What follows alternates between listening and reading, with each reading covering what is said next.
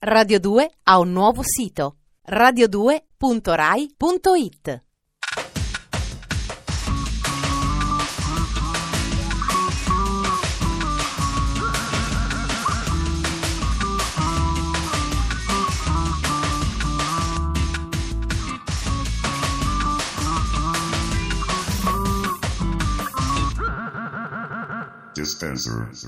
Secondo alcune teorie relative a disavanzi energetici dell'universo, tutto quello che noi conosciamo, compresi Bruno Vespa e il Taj Mahal, potrebbe collassare in un tempo infinitamente breve, essendo risucchiato da una specie di nulla cosmico. Non ve la so spiegare meglio, me l'ha raccontato un mio amico che ne sa di fisica. Comunque sia, benvenuti a Dispenser, è un programma che dichiara onestamente la propria cialtroneria. Sommario.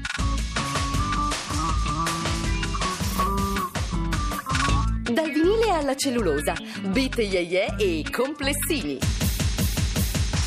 Ritmi sincopati e miliardi. Sono fatte di plastica ma sanno cantare. Anche gli Astro Boy hanno un papà, la biografia a fumetti di un maestro.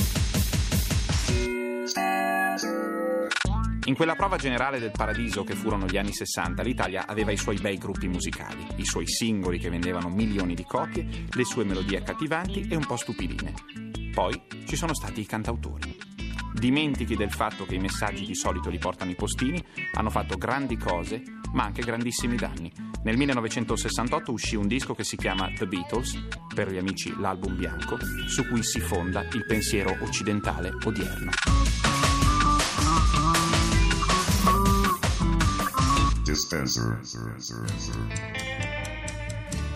Se siete stanchi di sentirvi raccontare la scena musicale italiana anni 60 e 70 in maniera ecumenica, alla Red Ronnie tanto per intenderci, da oggi potete rivolgervi ad Album Bianco, pubblicato dalla casa editrice Arcana e sottotitolato Diari musicali 1965-2000.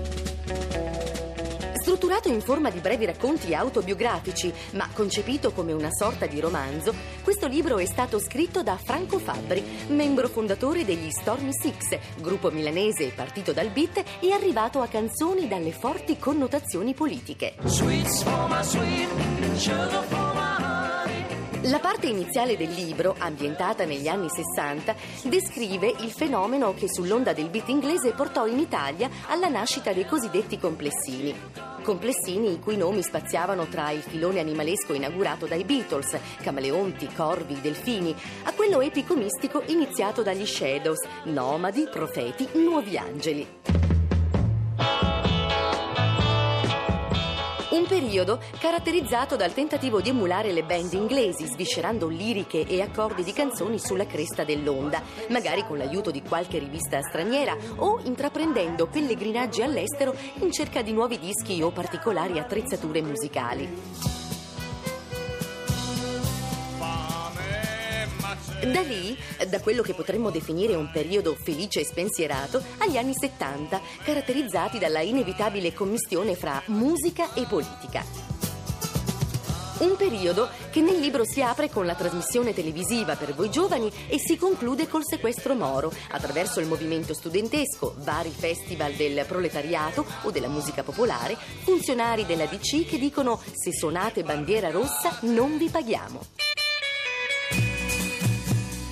Album Bianco non è dunque il solito libro di taglio giornalistico, ma il racconto di una storia vista tutta dall'interno.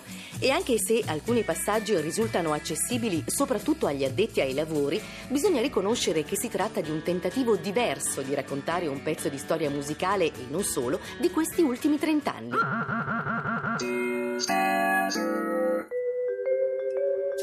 Il fenomeno delle boy band è stato un vero flagello, non so quanto ci metteremo a riprenderci. Il mercato è fatto così, ci vogliono gli imbecilli che cantano canzoni orrende, è una legge di mercato, dicono i discografici. Quando le canzoni di successo, spinte da miliardi di pubblicità e spot alla nausea, sono anche delle belle canzoni, è meglio per il mondo. Quando sono i Backstreet Boys, è peggio. Sarò dogmatico, ma la vedo così. Il fenomeno dei gruppi vocali femminili somiglia molto a quello delle boy band, ma ha il vantaggio di essere prodotto forse con più furbizia o nascere da un casting più accurato. Risultato?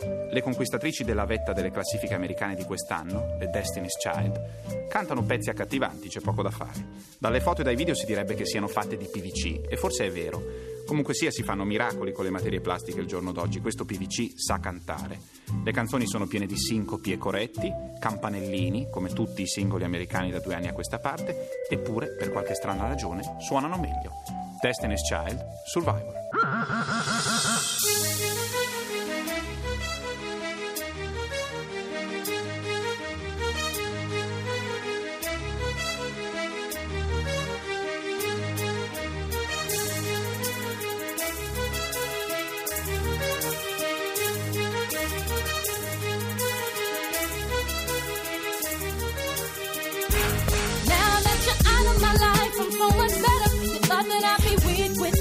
But I'm stronger.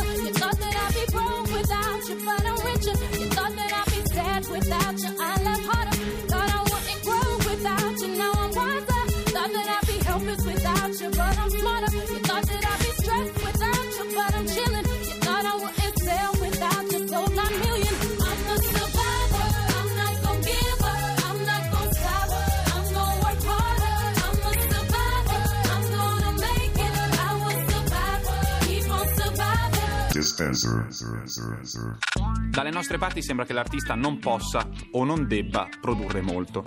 C'è questo mito del centellinare, come se uno alla nascita avesse 10 unità di arte non rinnovabili. Se le spreca tutte in poco tempo resta senza e gli tocca fare i lavori socialmente utili. Se no, rimane un grande artista. L'arte, nel Medioevo come oggi, è artigianato, lavoro, fatica, dedizione. Quest'uomo e le sue 150.000 pagine sono lì a dimostrarlo. Dispenser.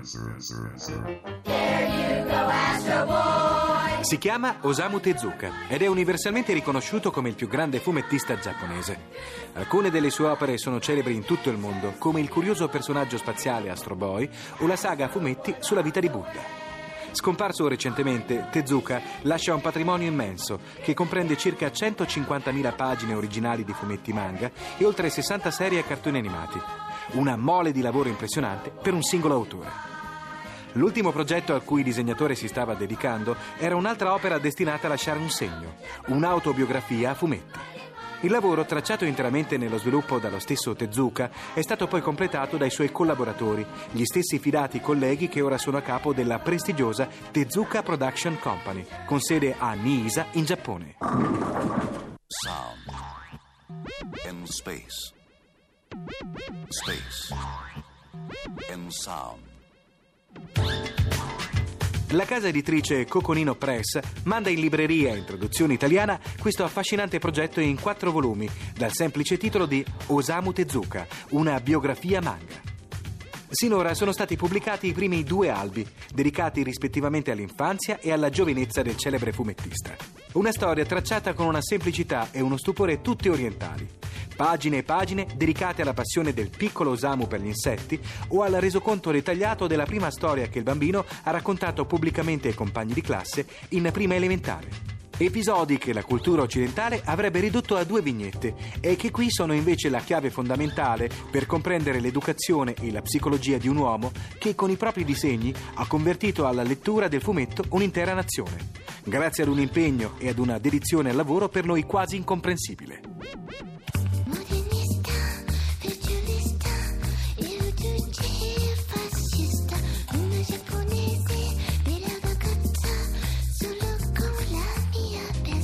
È ancora più affascinante vedere come il tratto di questa biografia si modifichi di pari passo con l'evoluzione del suo piccolo protagonista, passando da disegni semplici e infantili a vignette sempre più complesse e mature, dimostrando una spettacolare attenzione ad ogni particolare che costituisce quest'opera unica nel suo genere, destinata a mandare letteralmente in visibilio gli amanti del fumetto Made in Japan.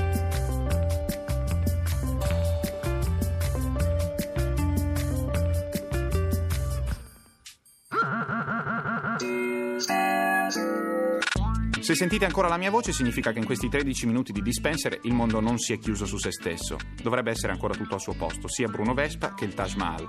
In tutte le cose ci sono dei pro e dei contro, come vedete, è la vita. A domani, stessa ora, sempre Radio 2, 20.37, Dispenser. Arrivederci.